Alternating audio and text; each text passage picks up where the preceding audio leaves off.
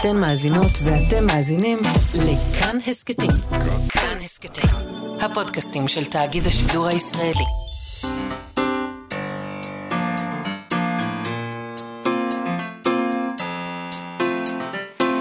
מה שכרוך עם יובל אביבי ומה יעשה לה.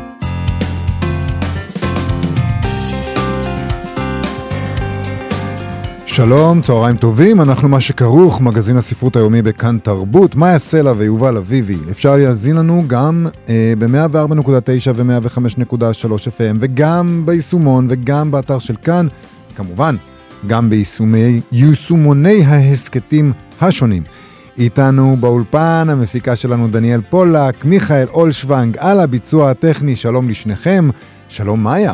שלום יובל. לא היו ימים טובים לישראל כ-15 באב וכיום הכיפורים. כך כתוב במשנה. יום הכיפורים, כנראה בגלל שאנחנו זוכים שם למחילה וכפרה, אה, ולכן הוא נחשב ליום טוב. זאת אומרת, מי ש... אני לא יודעת אם אתה ואני זוכים למחילה וכפרה ביום כיפורים. לא. פשוט כי לא ביקשנו, אבל אם נבקש, אז זה יהיה בסדר. אה, אבל בט"ו באב זה הזמן הטוב שבו בנות ירושלים אה, יצאו לחולל בכרמים כדי למצוא לעצמן גבר, כלומר, בעל. אה, אנחנו צריכות בעל. היום, ב, ביום שישי הקרוב, ט"ו באב, לכבוד התאריך המשמח הזה, אנחנו נצא לחולל בכרמים היום, נדבר על ניאוף, בגידות ותשוקה. כידוע לך, כי כבר דיברנו על זה כמה פעמים, אני לא כך אוהבת את המילה בגידה, יותר מחבבת את ניאוף, אני מודה. אה, לא תינף זה מהתנ"ך, זה מעשרת הדיברות. אה, בגידה עדיף לדעתי לשמור למדינה, לעם ולמולדת. אה, אבל האמת שזה לא כזה בטוח שזה כדאי לי, כי גם העונש על ניאוף הוא מאוד מאוד כבד. לך אולי. לי, ברור, ולכן, לנשים. ולכן. נכון. אני, אנחנו, בסדר. קודם כל העניין של הגדרה, גם מה זה ניאוף. זאת אומרת, נכון. בשביל גברים זה עניין די מינימליסטי בסך הכל. אם שכבת עם אשת איש, או חמדת אשת איש במחשבה, כי גם את המחשבה הם רוצים לנהל, אז זה דבר מאוד מאוד חמור. אה, זה כמו לגנוב, אתה, זה כמו לגנוב רכוש של גבר אחר, שהוא חבר שלך, מה זה? זה לא יפה. לא יפה, עושים לא דבר יפה. כזה. אה, ניאוף נחשב ביהדות לאחת העבירות החמורות ביותר, זה ייהרג ובל יעבור. בספר משלי כתוב, היחטא איש אש בחיקו ובגדיו לא תישרפנה. אם יהלך איש על הגחלים ורגליו לא תיכוונה, כן הבא אל אשת רעהו לא ינקה כל הנוגע בה. טוב, העונש על ניאוף הוא מוות. פשוט. ניאוף מהסוג הזה. כן. לא סתם אם שכבת עם איזה מישהי. לא, אם לא. שכבת עם רווקה זה בסדר.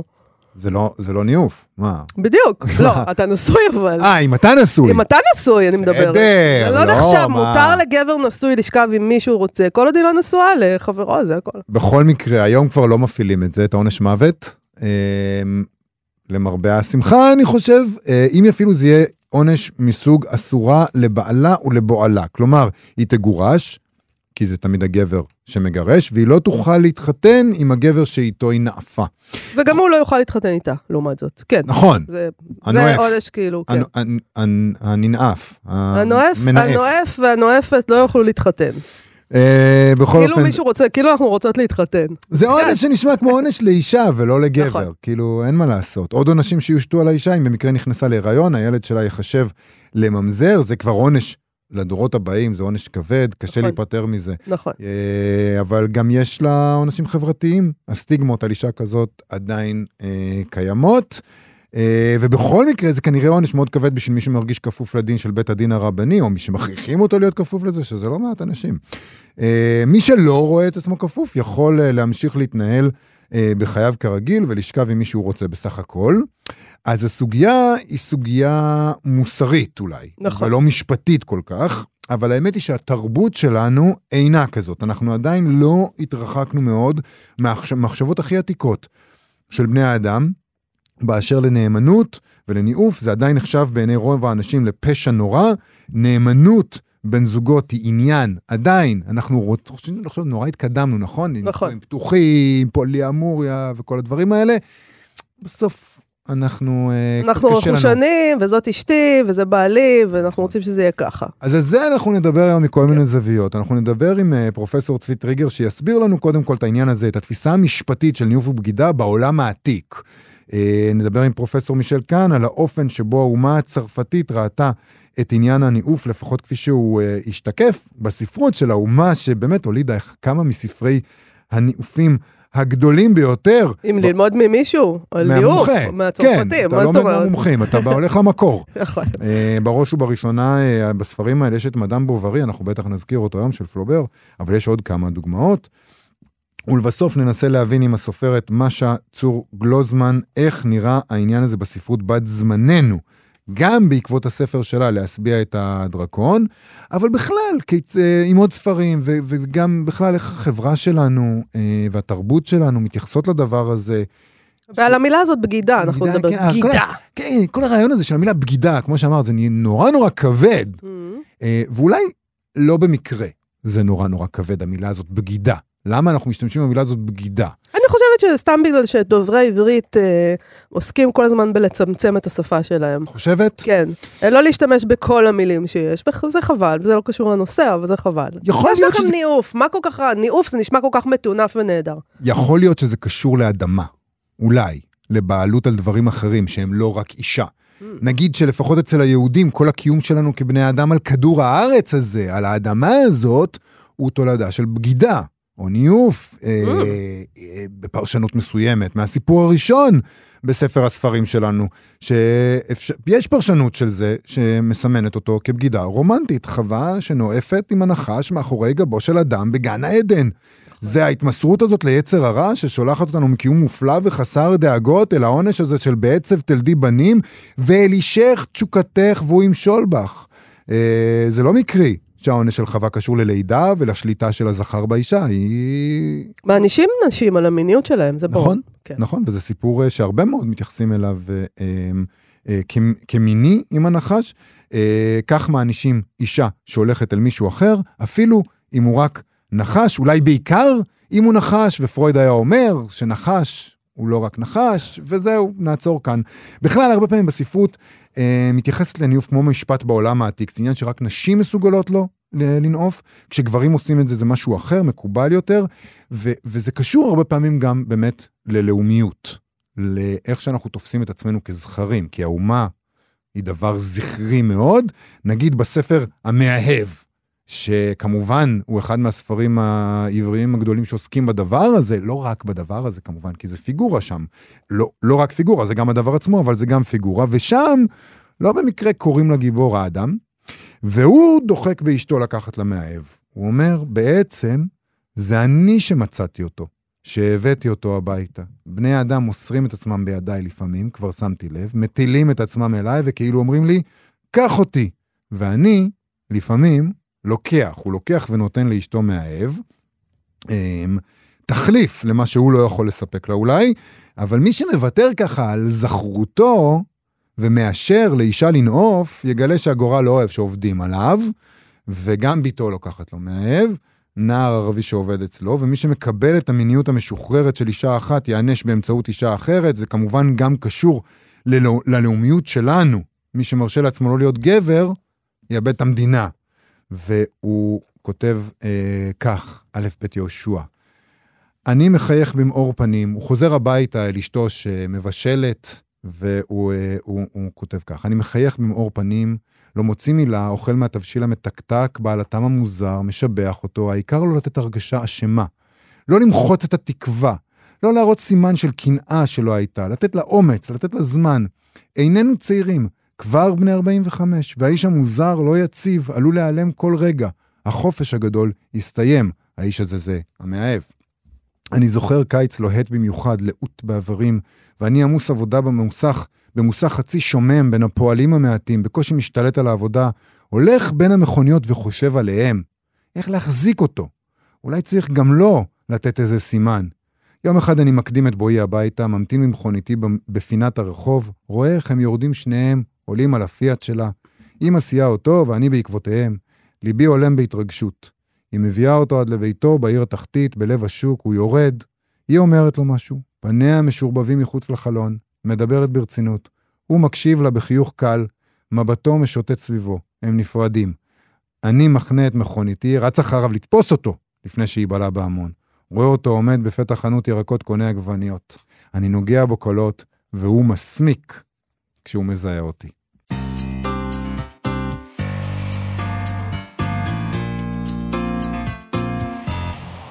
אנחנו מה שכרוך בכאן תרבות. אם יש אומה, יובל, שמבינה משהו בניאוף, אומרים לנו שאלה הצרפתים. ואם יש רומן מכונן על בגידה וניאוף ועל ה mind של, של האישה הנשואה, הכלואה, הרי שזהו הרומן מדאם בוברי של גוסטב פלובר. ככה כותב פלובר על ההתאהבות של אמה בוברי אה, בתרגום של דבורה ברון. תחילה היה זה כעין סחרחורת, לפניה הבהבו עצים, שבילים, תעלות. היא ראתה את רודולף. חשה את מגע זרועותיו ושמעה את רשרוש, אה, רשרוש של עלים ויבשת קני סוף. אולם, כשהביטה על עצמה בראי, נדהמה למראה פניה. כה גדולות ושחורות ועמוקות לא היו עיניה מעולם. איזה קסם הוצק בה ושינה את קלסתר פניה. היא קראה, יש לי מאהב, יש לי מאהב, והדבר נעם לה כאילו נתבגרה והייתה שנית לאישה. אחרי ייאושה יהיה לה משוש האהבה. לפניה ייפתח עולם הפלאים, שכולו תשוקות, התלהבות וחלום. היא זכרה את הגיבורות מספרי הרומנים, והגדוד הלירי של הנשים הבוגדות הללו הנעים כהגדה שיר בקול נעדר, כל החיות. היא עצמה הייתה כחלק ממשי מן הדמויות הבדויות ההן. היא הייתה לאחת מאותן הנשים המאהבות, שכל כך נתקנאה בגורלן. נתקנאה בגורלן, אבל אנחנו יודעים איזה גורל אה, פלובר הועיד לגיבורה שלו. על הספר הזה ועל גיבורות וגיבורים אחרים מהספרות הצרפתית, ואולי גם על היחס של הצרפתים קצת לניאוף, גידה. אנחנו רוצים לדבר עם פרופסור מישל קאן מהחוג לספרות באוניברסיטת תל אביב. שלום פרופסור מישל קאן. שלום מאיה, שלום יובל. שלום. מה שלומכם? Uh, בסדר גמור, uh, uh, זה נכון, נתחיל בזה אולי, זה נכון שאני אומרת uh, שהאומה הצרפתית מבינה איזה משהו גדול בניאוף ששאר האומות אולי לא מבינות?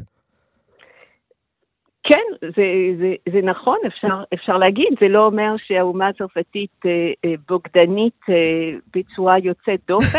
כן. אני חושבת שבכל החברות אה, אה, יש אה, בגידות וניאופים, אבל אין ספק שיש התעסקות אה, די מעמיקה בנושא הזה בספרות. אז זהו, אנחנו, כשאנחנו, חוש... כשאנחנו חושבים על הנושא הזה בספרות, הספר הזה, מדאם בוברי, מיד קופץ לראש. והאם באמת הוא כל כך יוצא דופן בתקופה שבה הוא נכתב, או שאולי הוא, הוא, הוא רק אה, יותר טוב מספרים שאולי אה, נכתבו על אותו נושא ופחות נזכ... זוכרים אותם? הספר הזה הוא ספר מעולה, כלומר, זה אולי קצת מוזר לתת כזה ציון, אבל הוא ספר מעולה מבחינה מכיוון שהוא אה, מעלה הרבה מאוד אה, שאלות והם אה, מעבר לסוגיה של, של בגידה או של, או של ניאוף בחיי נישואים. הציטטה שמאיה ציטטה היא ציטטה נפלאה, היא גם מתמצתת הרבה מאוד דברים שהייתי אומרת על הספר, כלומר, זה רומן על רומנים רומנטיים. כן. היא, היא קראה רומנים רומנטיים, היא חולמת על איזושהי אהבה אה, נשגבת, אהבה אידיאלית, אה, מושלמת, מלאת תשוקה, והיא אה, מדמיינת לעצמה שהנה, היא הצליחה להשתחרר מהחיים האפורים שלה ולהפך לגיבורה של ספר. יש הרבה מאוד ציניות בציטטה הזאת.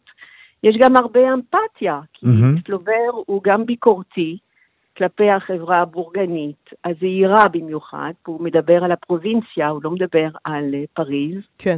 אנשי הפרובינציה, uh, בורגנות קטנה, חיי uh, אנשים הם חיים מאוד אפורים, מאוד מצומצמים, ואין ספק שכדי לחלום הן מוצאות מקור uh, מרענן כאשר הן קוראות אה, את אותם אה, רומנים. אז זהו, אז... יש במובן הזה, בספר הזה, גם הבנה עמוקה אה, להלך רוח הנפשי של אישה שנמצאת במצב בלתי אפשרי. היא נמצאת בנישואים שלא גורמים לאושר, וזכותה לאושר, ומצד שני, כמובן, היא משלמת מחיר מאוד מאוד יקר על, ה, על הרומנים שלה, על, ה, על הניאוף אה, שלה.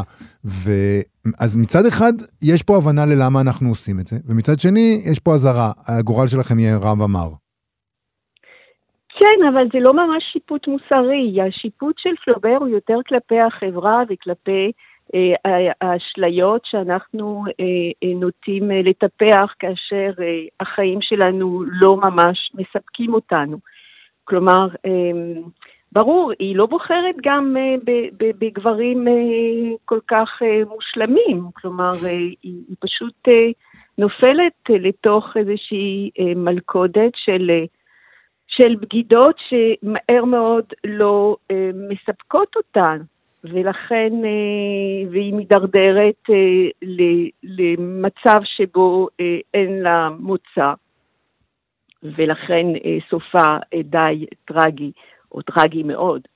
אבל הנקודה של פלובר, לטעמי, לא מפוקסת סביב הנושא של האם לבגוד או לא לבגוד, האם ניתן למצוא אושר בחיי אהבה שמצד אה, מחוץ לנישואים. הסוגיה ש, שפלובר מעלה בעיניי זה סוגיה שקשורה אה, לחברה שמתנהלת על פי אתוס בורגני מאוד שמרני, מאוד אה, רדוד, אה, חי על פי אה, סטריאוטיפים וקלישאות, ודרך אגב, יכול להיות שגם יום האהבה שלקראתו אנחנו אה, צועדים הוא גם כן סוג של קלישאה. בהחלט, בהחלט. ברור. לכן בחרנו לדבר על, אה, על מה שאנחנו מדברים.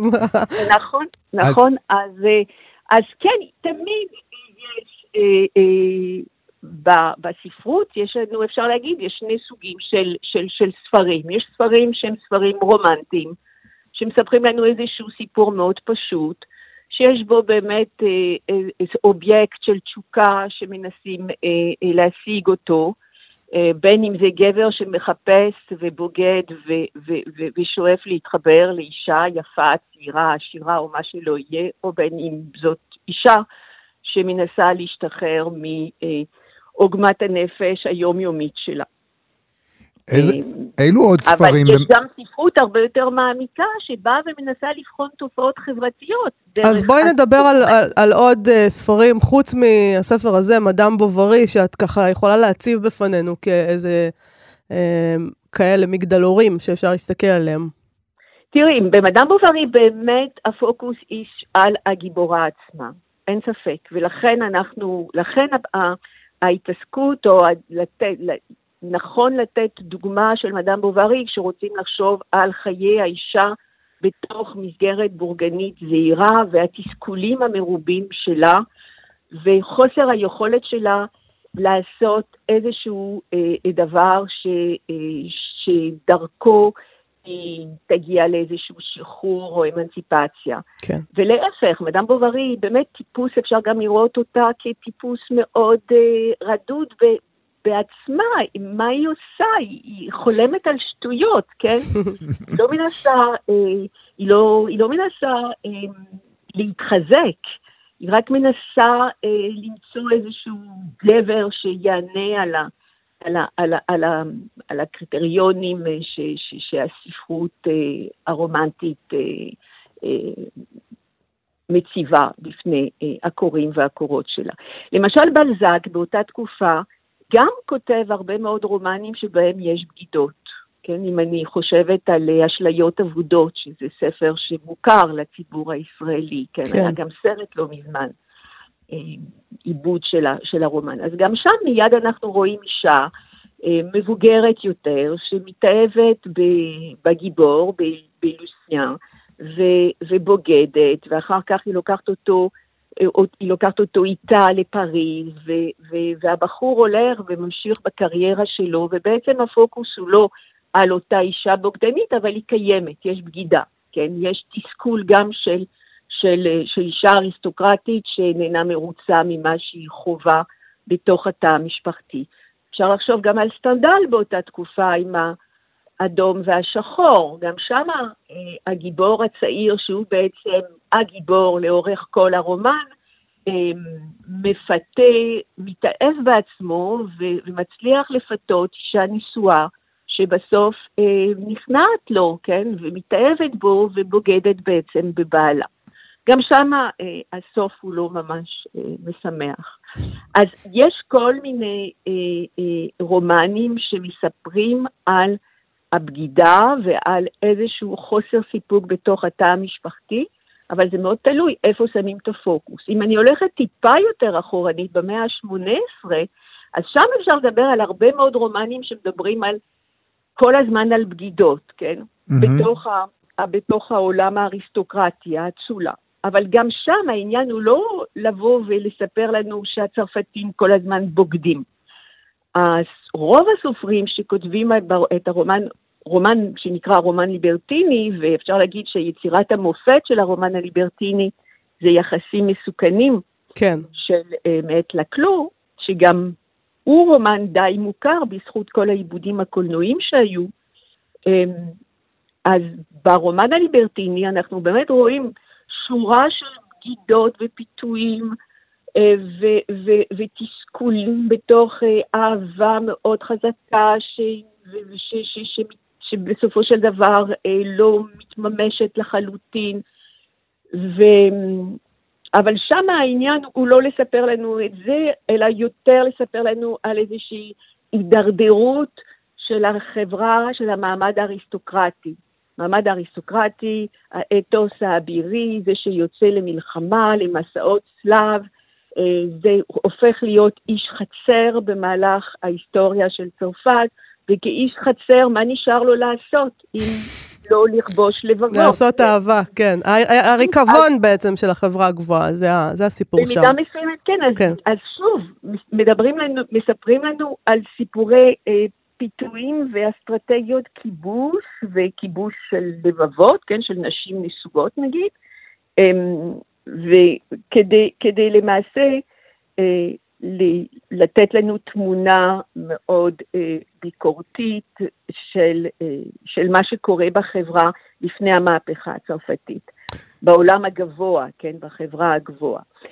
אז אתם רואים, אפשר לעשות הבחנה בין אה, ספרות רומנטית שנכתבת בכל התקופות ובכל, אה, ובכל ה, בכל המדינות, הייתי אומרת, בכל המרחבים התרבותיים השונים, לבין אה, ספרות ש, שמאתגרת אה, את המאתגרת שאלות אה, ש, שרלוונטיות לתקופות מסוימות. אז אם האם, האם זה עדיין רלוונטי, רלוונטי לתקופה שלנו? האם עדיין כותבים על זה? אז האם... זאת שאלה מצוינת. אני מנסה לחשוב על רומנים שמתעסקים אה, באופן, אה, נגיד, אינטנסיבי סביב נושא אה, אהבה, בגידות, נימופים, ואני לא ממש אה, מוצאת.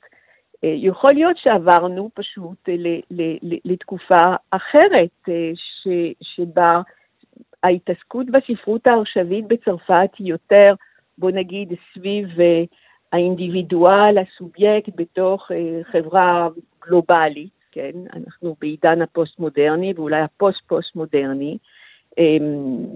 חברה הרבה יותר משוחררת מבחינת, מבחינת האישה.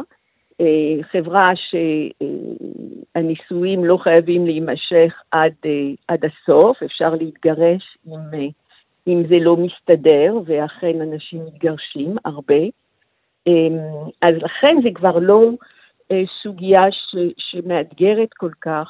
זה לא אישיו כבר בעצם. במובן הזה פלובר, פלובר, כפי שהגדרת אותו, הפסיד. אנחנו אמרנו, כן, אנחנו נרדוף אחרי האושר שלנו. אתה אומר לנו ש...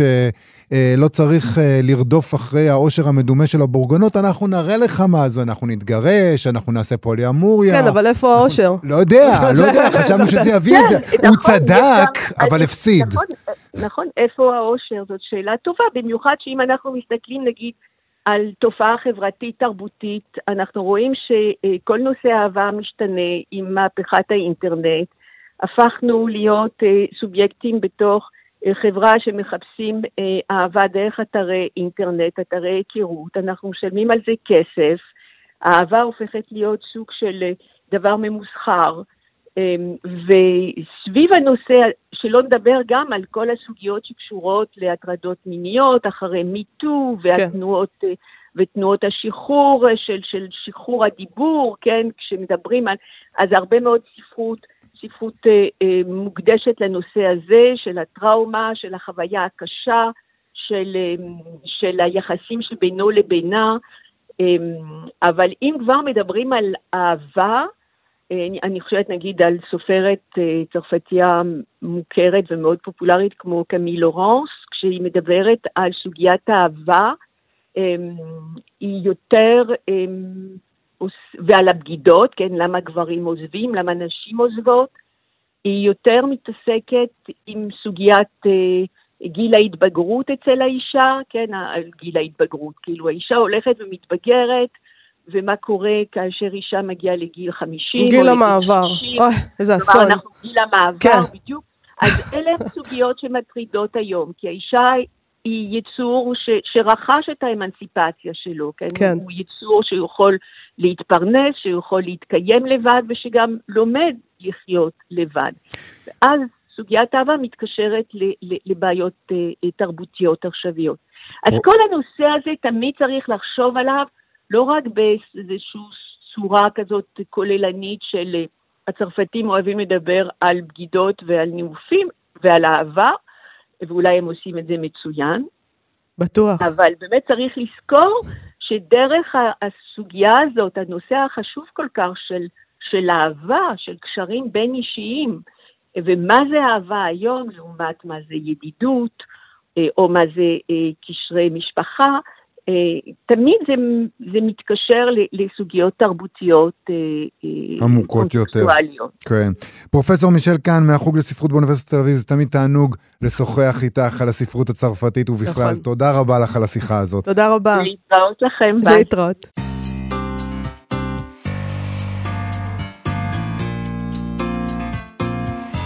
אנחנו מה שכרוך בכאן תרבות, חזרנו ואנחנו עם תוכנית מיוחדת לכבוד ט"ו באב, יום אהבה, אה, תוכנית שבה אנחנו מדברים על ניאוף ובגידות בספרות, אבל גם מחוצה לה. הספרות אה, בסך הכל מבטאת את היחס שלנו לסוגיות האלה, אחרי הכל. אה, ואנחנו רוצים עכשיו לדבר קצת על הסוגיה המשפח... המשפטית, שנדמה לנו שהשתנתה מאוד מימי העולם העתיק, אבל אולי פחות מכפי שנדמה. אה, בסופו של דבר. מצד שני, יכול להיות שעולם המשפט יודע בכל זאת להתייחס גם לאפשרות שגבר ינאף ויבגוד. אוי ואבוי. איתנו כדי לדבר על כל הדבר הזה, פרופסור צבי טריגר, שהוא סופר ומרצה למשפטים במכללה למינהל, מחבר הספר מקרה של אזעקת אמת, ושל ספר העיון, פשעים נגד הפטריארכיה, ניאוף, הפלות והומוסקסואליות במשפט ובתרבות. שלום פרופסור צבי טריגר. שלום מאיה, שלום יובל. שלום. אז אולי נתחיל עם היחס, טוב, זה, כתבת ספר שלם, אבל בכל זאת, נדבר קצת על היחס של העולם העתיק לניאוף. מה, את מי מענישים על זה ואיך? אה, אוקיי, אז ניאוף הוא קודם כל אה, עבירה, אה, בעת העתיקה עבירה לא ניטרלית, היא לא עבירה כמו גניבה או כמו רצח, שכל אחד יכול לעבור אותה, זאת עבירה תלוי בתקופה, תלוי ב... אה, בתרבות או במערכת המשפט הספציפית, אבל זאת בדרך כלל עבירה שרק אישה יכולה לעבור אותה, mm-hmm. או אה, גברים מסוימים. זאת אומרת, אה, גברים ששוכבים עם מה שנקרא אשת איש. כן. לא כל, לא כל יחסי מין מחוץ לנישואים נחשבים ניאוף. התפיסה היא שניאוף היא כמו השגת גבול ברכוש של גבר אחר. ולכן היא מאוד שונה מעבירות פליליות אחרות, במובן הזה שההתנהגות עצמה לפעמים לא נחשבת עבירה, תלוי מי עושה אותה. טוב, זה, אנחנו מכירים את זה, שהחוק אה, מסתכל על אה, אנשים, אם במישרין ואם בעקיפין, מסתכל על אנשים מסוימים כאשמים וכאחרים לא על אותה עבירה. זה, זה משקף רק את מה שקורה נגיד בעולם היהודי, אתה כותב על העולם העתיק, עד כמה אנחנו מיוחדים בדבר הזה. אמ, אז המשפט העברי הוא, אה, הוא שואב, האמת שהוא שואב השראה, או יש השראות הדדיות בינו לבין חוקים אחרים במערכות חוקים אחרות במזרח הקדום. למשל האיסור על ניאוף אה, בספר דברים אה, מאוד מאוד דומה, כמעט מילה במילה, לחוקי חמורבי. כולל העונש, בספר ויקרא העונש על ניאוף הוא עונש מוות הן לאישה והן לפרטנר שלה. אז יש המון השפעות הדדיות בין החוקים במזרח הקדום. מה שנשאר איתנו במדינת ישראל, עם ה, לפחות, לכל הפחות עם האזרחים והאזרחיות היהודים, במדינת ישראל זה לא העונש הפלילי, אלא העונש, יש, ישנו עונש סימבולי שקשור לזה שאישה נשואה ששוכבת עם גבר שהוא לא בעלה לא, לא יכולה להתחתן עם, עם, עם הפרטנר שלה אחרי גירושיה. אם יהיה לה ילד, אז הילד יהיה ממזר, והאישה נענשת בסנקציה כלכלית, היא מאבדת את הזכות לסכום שהתחייב הבעל בכתובה ולמזונות. וזה קשור גם לתפיסה של המשפט העברי של מוסד הנישואים כמוסד שבו האישה מקודשת, מקודשת זה שייכת באופן אקסקלוסיבי לגבר, הגבר לא מקודש לאישה. הגבר יכול אה, להיות עם כמה אנשים שהוא רוצה. זה כיף לכם, אתם חופשיים, אבל מעניין אותי בספר שלך, שהשם שלו הוא אה, פשעים נגד הפטריארכיה, ניאוף, הפלות והומוסקסואליות.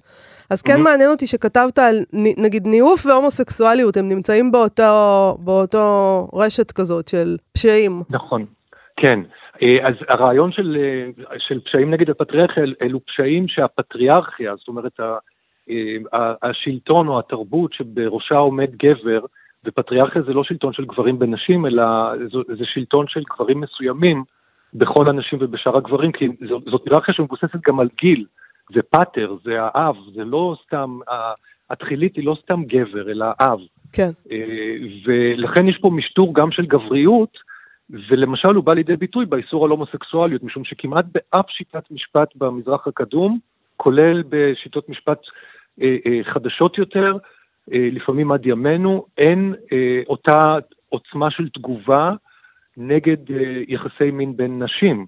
עיקר ההתמקדות הוא האיסור על גברים לשכב עם גברים, וההסבר הוא שכשגבר שוכב עם גבר אז הוא מוותר מרצונו החופשי, שזה הדבר החמור, על היותו האקטיבי ביחסים, על היותו בעל פריבילגיות גבריות, mm. ולכן הוא פוגע בגברים כולם. Mm. בעוד שאישה ששוכבת עם אישה, זה תמיד נתפס בתרבות, מהעת העתיקה ועד ימינו, כמשהו שהוא לא מאיים, כמשהו שהוא אולי זמני. אה, אני אומר את הכל באירוניה, במרכאות, כן? כן. אולי לא פגשה את הגבר הנכון עדיין. ברור. אה, אבל גבר שמרשה לעצמו להיות במיטה, במרכאות כפולות ומכופלות בתפקיד הנשי, הוא פוגע בגבריות, במוסד הגבריות, ו... ולכן יש לנו עונשי מוות על הומוסקסואליות, אה, זה מוזכר בספר ויקרא, אין שום, שום אה, אזכור לאישה ששוכבת עם אישה בתורה. אה, חז"ל עושים מאמצים אה, עילאיים לנסות למצוא בפסוקים שאומרים שאסור לנו להיות, לנו היהודים כמו המצרים למשל, לא, לא לנהוג כדרך העמים האחרים, מפרשים אותם כגם כוללים איזשהו איסור על, על אישה לשכב עם אישה. אבל מה העונש על אישה ששוכבת עם אישה? מה? היא לא יכולה להתחתן עם, עם כהן, אה, נו שוין, מה שאומרים. זהו. אוקיי. תגיד... אתה אה, בעצם... סליחה, יובל, בבקשה. בבקשה, לא. אה, אתה בעצם אומר שהמשפט הפלילי, אתה מספר לנו, הוא נולד מהסיפור הזה של ניאוף. נכון, נכון. שני דברים מאוד מעניינים. קודם כל, הרעיון שכשיש עבירה, לא הקורבן הוא זה שנוקם, אלא המדינה היא זאת שמעמידה לדין, נוצר סביב סביב עבירת הניאוף, אה, לפחות ברומי העתיקה.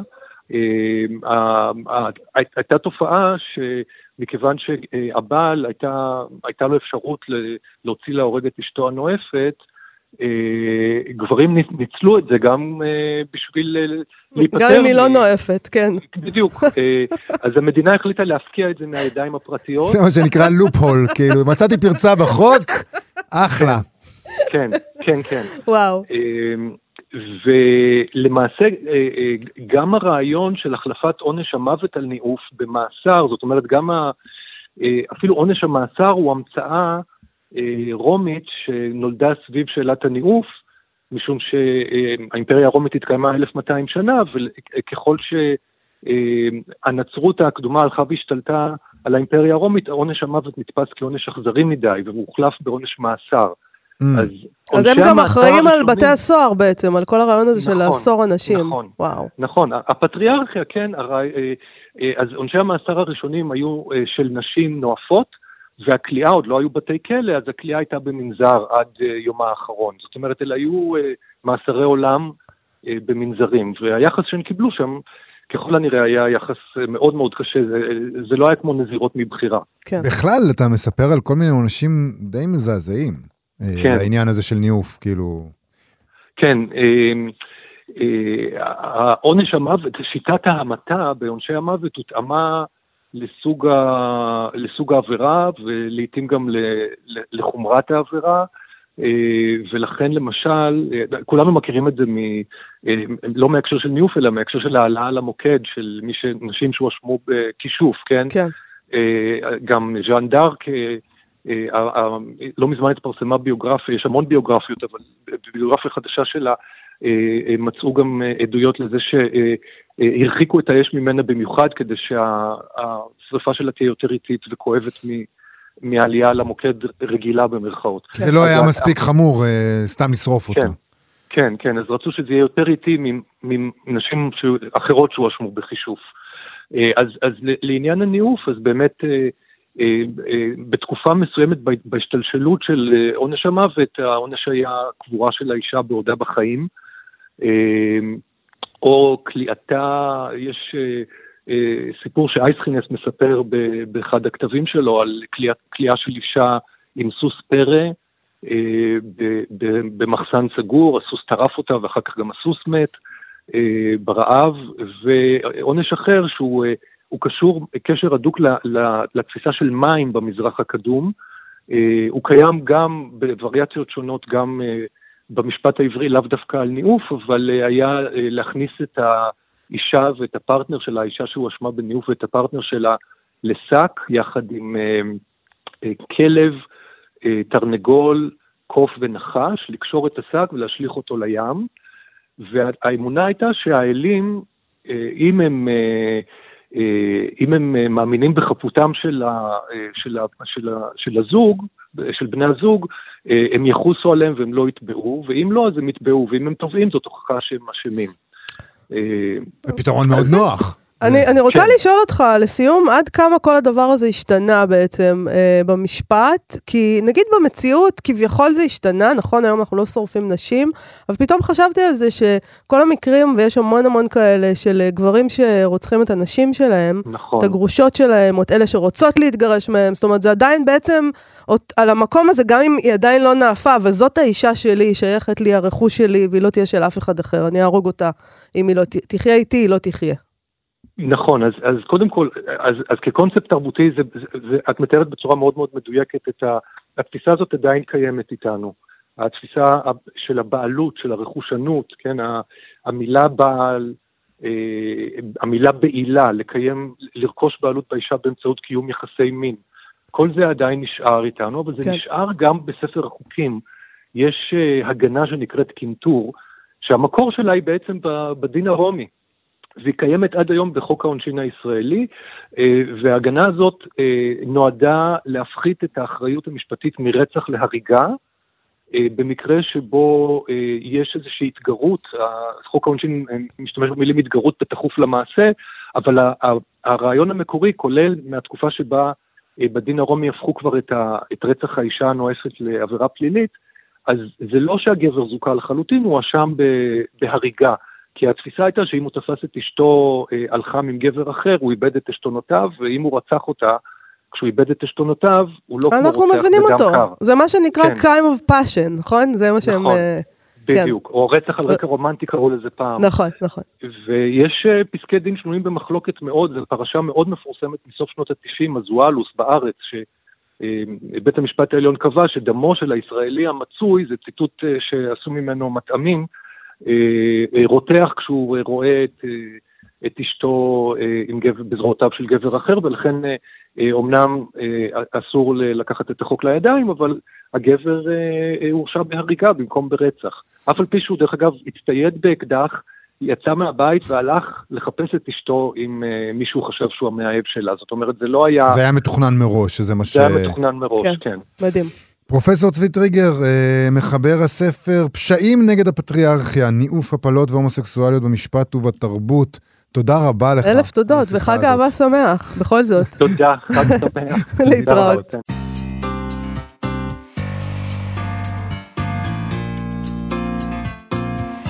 אנחנו מה שכרוך בכאן תרבות. חזרנו עם תוכנית מיוחדת על בגידות וניאוף בספרות לכבוד ט"ו באב ביום אהבה, אה, שחל ביום שישי הקרוב. אנחנו רוצים לשאול עכשיו, אולי כדאי בכלל לעדכן את האופן שבו אנחנו מדברים על כל זה. ניאוף, בגידה, אלה מילים כל כך חמורות, ואולי כבר לא תואמות את האופן שבו החברה שלנו מסתכלת על שחרור מיני ואפשרויות מיניות לגבר ולאישה, בתוך ומחוץ למוסד הנישואים. ומי שכתבה על זה בספרה ופיתחה מנגנון פנטסטי מעניין כדי להתגבר על המכשלות האפשריות של אה, רומן רגיל, היא הסופרת משה צור גלוזמן, מחברת הספר להש... להשביע את הדרקון. שלום משה צור גלוזמן. אהלן, יובל. בואי נדבר רגע על הספר שלך. את פתרת את כל הבעיות שם. נכון שאנחנו רוצים רומן, אבל בספר שלך אה, אה, את פותרת את הבעייתיות שעלולה לצמוח מניהול רומן בזה שאת הופכת את הרומן הזה לפנטזיה, למסע בזמן והתאהבות באביר מהמאה ה-13. אם כי אפילו זה לא פותר את כל הבעיות, אבל השאלה היא האם עד כדי כך צריך להרחיק. לאן הלכת? כן, לאן אפילו הלכת? בספרות צריך להרחיק עד כדי כך בשביל לעשות רומן. אה, אהלן מאיה גם. אהלן. תראו, חשבתי על זה וחשבתי על זה. זה נכון שכן, הרחקתי לכת, אה, אבל אה, ככל שאני חושבת על זה, בעצם אה, מהי הספרות עצמה בינינו, אם לא אה, הרחקת לכת, אם אה, זה ש... משהו שאנחנו מנהלים איתו רומן על חשבון המציאות באיזשהו מקום, לא? זה נכון, אבל האם בעצם, אם אנחנו אה, רוצות גם להיות נשואות וגם שיהיה לנו עוד מערכות יחסים, אה, כן. האם אנחנו צריכות בשביל זה לנסוע בזמן אה, ולהתאהב באביר מהמאה ה-13, או שאנחנו יכולות פשוט למצוא את הדרך לחיות, שיש לנו גם את זה וגם את זה. יכולות, אבל אה, פחות מרגש. אה, אוקיי, זה אה, נכון. אביר מהמאה ה-13, פחות אסתטי גם בדרך כלל. אמ, אני, אה, את יודעת, הפנטזיה, הספרות כאילו היא, זה היתרון היחיד שלה, לא? על המציאות שאפשר למתוח את הגבולות הרבה יותר, בצורה הרבה יותר קיצונית, ללכת הרבה יותר רחוק, המציאות כופה פשרות. זאת אומרת שאפילו שאנחנו מאפשרים לעצמנו את זה כבר יותר ויותר בחיים, בחברה, לכאורה, אנחנו מאפשרים לעצמנו אה, לנהל נישואים פתוחים יותר מבעבר, זה משהו שמדברים עליו מאוד בגילאים מסוימים, אה, אנחנו מאפשרים לעצמנו פוליאמוריה.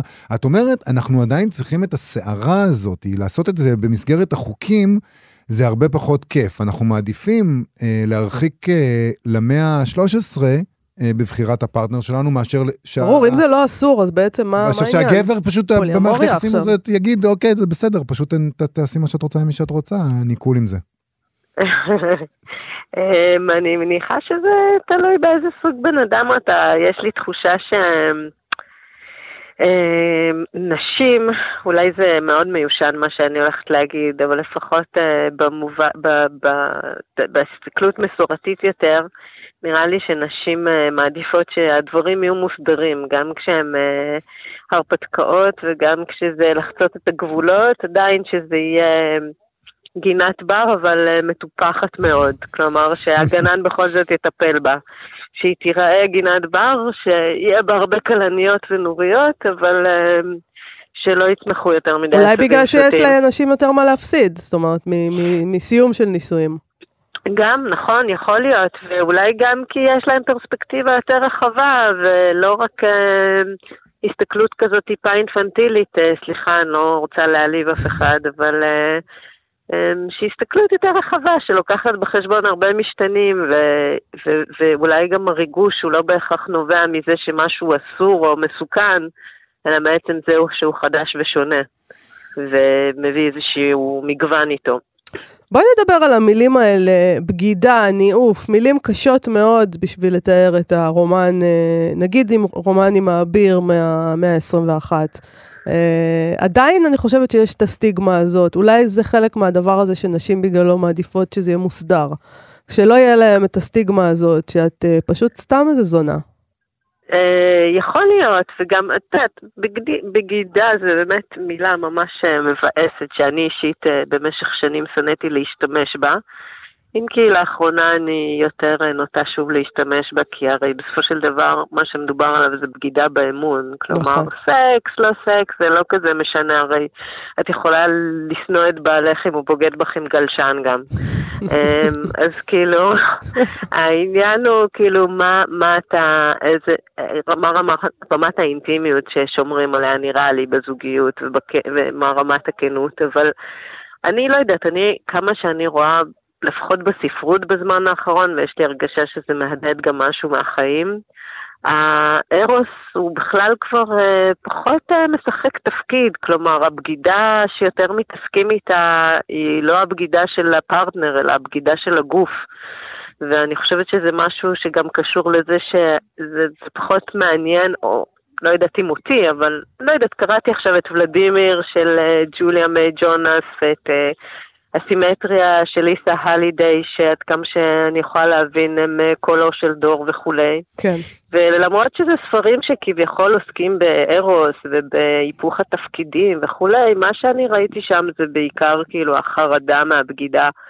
של הגוף אחרי שהושקע כל כך הרבה ליבידו בטיפוח שלו, ובכאילו טיפוח של ה-well-being וה-self-care וכל העיסוקים האלה שכאילו הקידום של האני, אני, אני, אני, האני הקרייריסטי והאני של הגוף. וסקס זה לא, פח... זה לא כזה עניין, נכון, וגם כן, אומרים כן, שצעירים כן. היום, אה, הצעירים החדשים, הם לא מעניין אותם סקס, הם לא עושים סקס, הם רק לא מצטלמים בפוזה סקסית, הם לא... כן, זה מספיק להם. לא, והם גם אה, חשוב להם להגדיר את עצמם, כן? אם הם נמשכים לבנים, לבנות, גם לבנים, גם לבנות, לבנים, בנות וארנבים. אה, זה חשוב מאוד להגדיר, אבל אה, לעשות עם זה את ה... אני מקבלת פה פרצופים מהבת שלי. אבל זה, אולי זה סימן טוב, שאנחנו צריכים לחזור לסקס, כי את אומרת, אה, כל ה-well-being הזה, כל הלאכול נכון ולעשות כושר ו- ולשים את זה בטיק טוק ו- ולטפח את הריבועים בבטן והכל והכל, זה בטוח יגבה. גם הסקס בטוח יגבה, אבל, אבל סקס אפשר לעשות גם בלי ריבועים בבטן. וריבועים בבטן, בלי ריבוי בטן, אין. אה, כן, אני חושבת, לא יודעת, זה הכל אה, יצרים, כן? אוכל זה יצר, כאילו התשוקה למזון היא יצר, והתשוקה לסקס היא יצר, אה, ונראה לי שיהיה אותם גם כשנירגע מהחלק ההישרדותי של העניין הזה, כלומר זה כבר כל כך מוטמע בתרבות שלנו ובמרכזי העונג שלנו, שזה כבר... לא באמת קשור למה שאנחנו צריכים, רק למה שאנחנו רוצים וגם לאיך שזה מציג אותנו. איזה סקס אנחנו עושים ואיזה אוכל אנחנו אוכלים, זה כבר uh, מסמל מי אנחנו באיזשהו מקום. התרחקנו uh, מעצמנו מאוד. משה צור גלוזמן, תודה רבה לך על השיחה הזאת. תודה לכם. תודה רבה, להתראות. וזה להתראות זמננו uh, לסיים את התוכנית המיוחדת הזאת uh, ליום האהבה, חג האהבה, ט"ו באב. עם הבגידות והניאוף, שאנחנו אה, מן הסתם אה, לא נפסיק, גם איתן וגם עם הסקס. תודה למפיקת התוכנית דניאל פולק ולמיכאל אולשוונג, שעשה את הביצוע הטכני. בואו לבקר בעמוד הפייסבוק שלנו ובעמוד הפייסבוק של כאן תרבות. מחר נשדר את המיטב של השבוע. להתראות. להתראות.